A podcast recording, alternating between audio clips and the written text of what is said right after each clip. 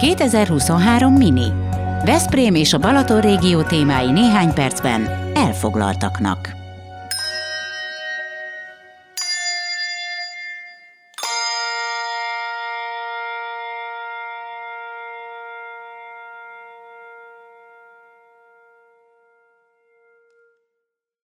November 26-án a Union Klubban rendezték meg az első Prom Veszprémet.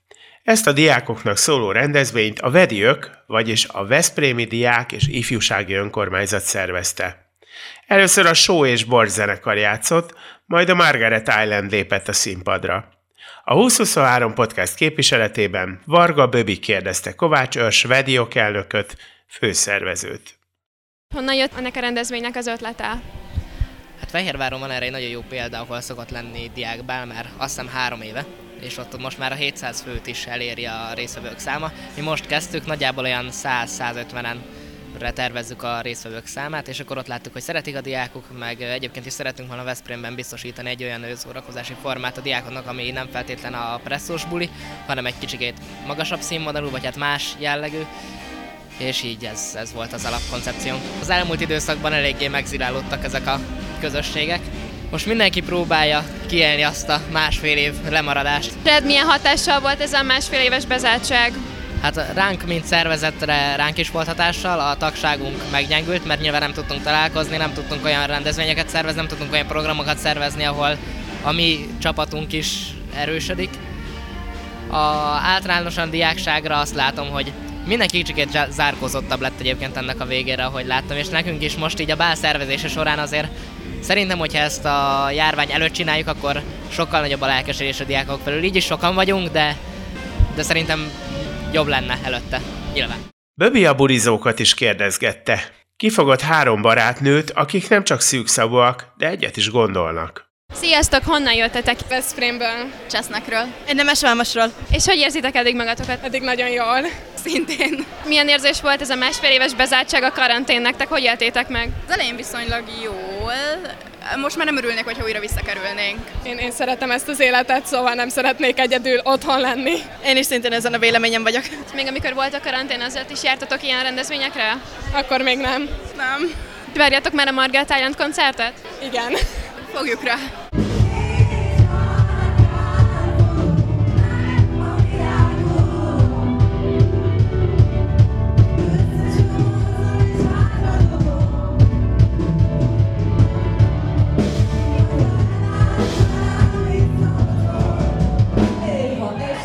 Következzenek a Margaret Island alapító tagjai, Lábas Viki, Törőcsi Kristóf és Füstös Bálint. Szeretettel köszöntelek titeket itt Veszprémben, ha jól tudom, nem most vagytok már itt először. Igazából eddig mindig vagy klubozni jöttünk, vagy pedig nyáron fesztivál keretein belül játszani, úgyhogy még szerintem Veszprémben nem adtunk egyetemi bulit, úgyhogy kíváncsi vagyok, hogy az egyetemisták mennyire lesznek nyitottak ránk voltunk itt egyszer, és az, azért maradt meg ez a koncert, mert elhagytuk a zenekari szőnyegeinket, és valahol itt vannak Veszprémben, úgyhogy lehet, hogy most kéne megkeresni őket. Hogy tudtátok elhagyni? Hát ez az, amit én se értek, de ez így megmaradt, hogy itt Veszprémben voltunk egy, egy szintén szerintem egy ilyen ifjúsági rendezvényen, és nem lettek meg, úgyhogy de maga a koncert az nagyon jó volt, csak a szőnyegek bánták. Milyen számokkal készültetek, mi alapján választjátok ki a koncertre, hogy miket fogtok előadni? Uh, figyelj, ilyen, most nem az új lemezünknek uh, a dalait hoztuk el inkább, hanem uh, próbáltunk egy ilyen közönségkedvencebb műsorra készülni, mert uh, nem tudom, mert, mert úgy gondoltuk, hogy most az egyetemistáknak nem arra van szüksége, hogy új dalokat hallgassanak feltétlenül tőlünk, hanem arra, hogy a régieket is uh, megmutassuk nekik élőben. Nem tudom, kíváncsi vagyok, hogy, hogy egyetemek mennyire hallgatnak, vagy ismernek minket, hogy mennyire lesz nekik ez jó érzés, hogy mit vagyunk, de reméljük a legjobbakat. Én várom amúgy. Szerintem jó lesz.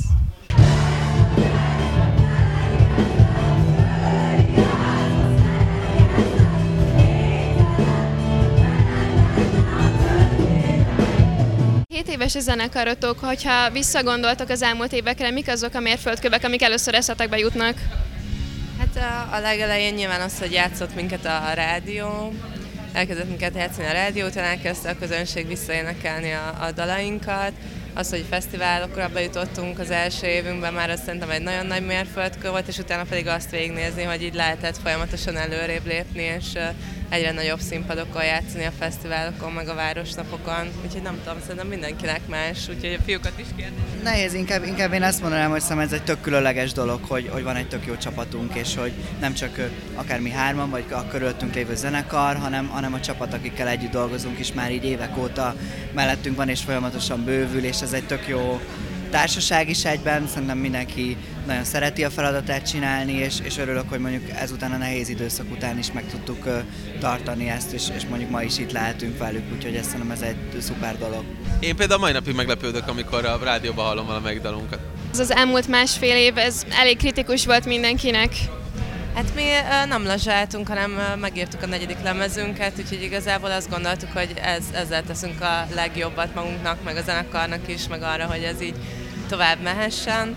Úgyhogy igazából szerintem mi szerencsések voltunk, mert nem, nem történt velünk semmi olyan nagy katasztrófa. Nyilván a, az, hogy a zeneiparra, ami történt az elmúlt másfél évben, az egy másik kérdés, az nagyon kevesen feszegetik ezt, de szerintem ebben hosszú lenne most belemenni reméljük, hogy, a, hogy az emberek megmaradnak emellett a szakma mellett, és hogy előbb-utóbb majd nem csak az emberek, hanem nagyobb befolyású emberek is felfigyelnek arra, hogy ennek mekkora fontossága van, hogy a kultúrának ezen részét így ápoljuk meg, hogy, meg hogy legyen.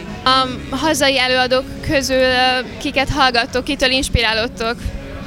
Hát én mindig az új arcokat nagyon-nagyon szeretem, most uh, sok Betonhoffi, Ónodi, Lil Frak, nagyon sok Botika, 100 Scenes. Meg szerintem amellett, hogy figyeljük a fiatalokat, szerintem a nagy öregektől lehet nagyon sok mindent tanulni, úgyhogy mondjuk mondom Presser Gábor, vagy az LGT zenéjét, a tátrai életművet, úgyhogy, úgyhogy sokszor ezek a, az örök klasszikusok is előkerülnek a buszban, és mellette, amit a srácok elmondtak, mondjuk tökre szeretjük a Carson Kómát, egy kiadónál is vagyunk, tök jó tehetséges srácok, meg, meg, meg szem azokat a, a zenekarokat, akik mondjuk előtt mi kezdtünk, tehát hogy a Hiperkarma előtt játszottunk, a Szabó Balázs bandája, a Punani előtt, tök sokat tanultunk tőlük, mind emberileg, mint, mint a, a, abból, hogy ők hogyan állnak hozzá ez a, a zenéléshez.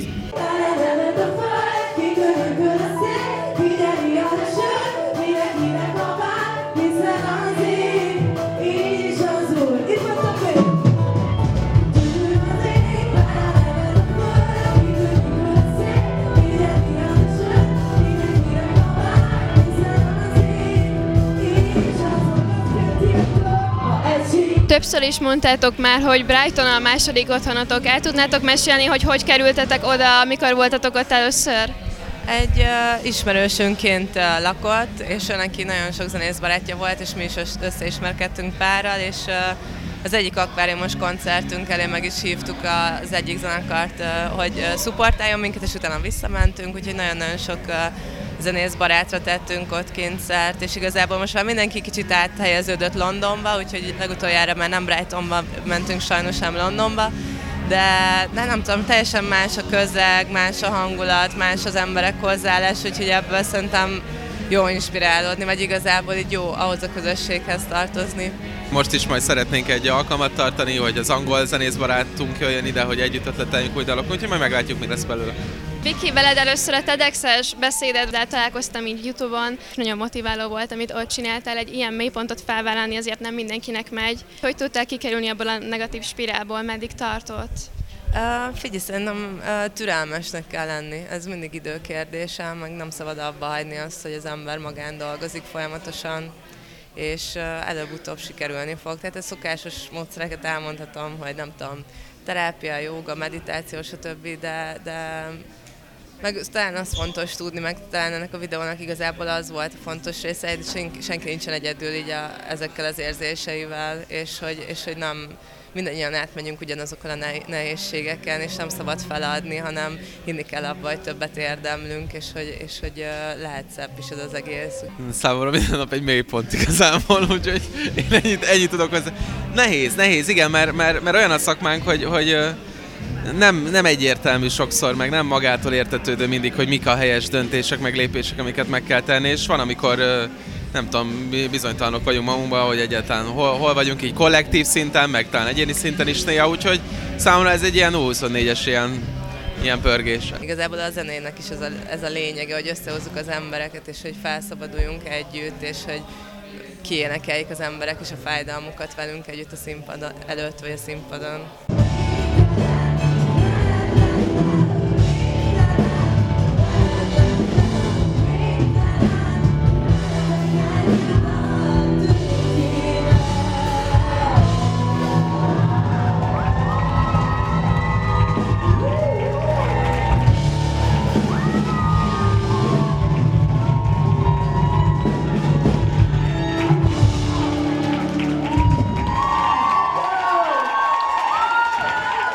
Varga Böbi helyszíni beszámolóját hallottátok, és a 2023 podcastot, ami remélhetőleg nem csak szerintünk jó.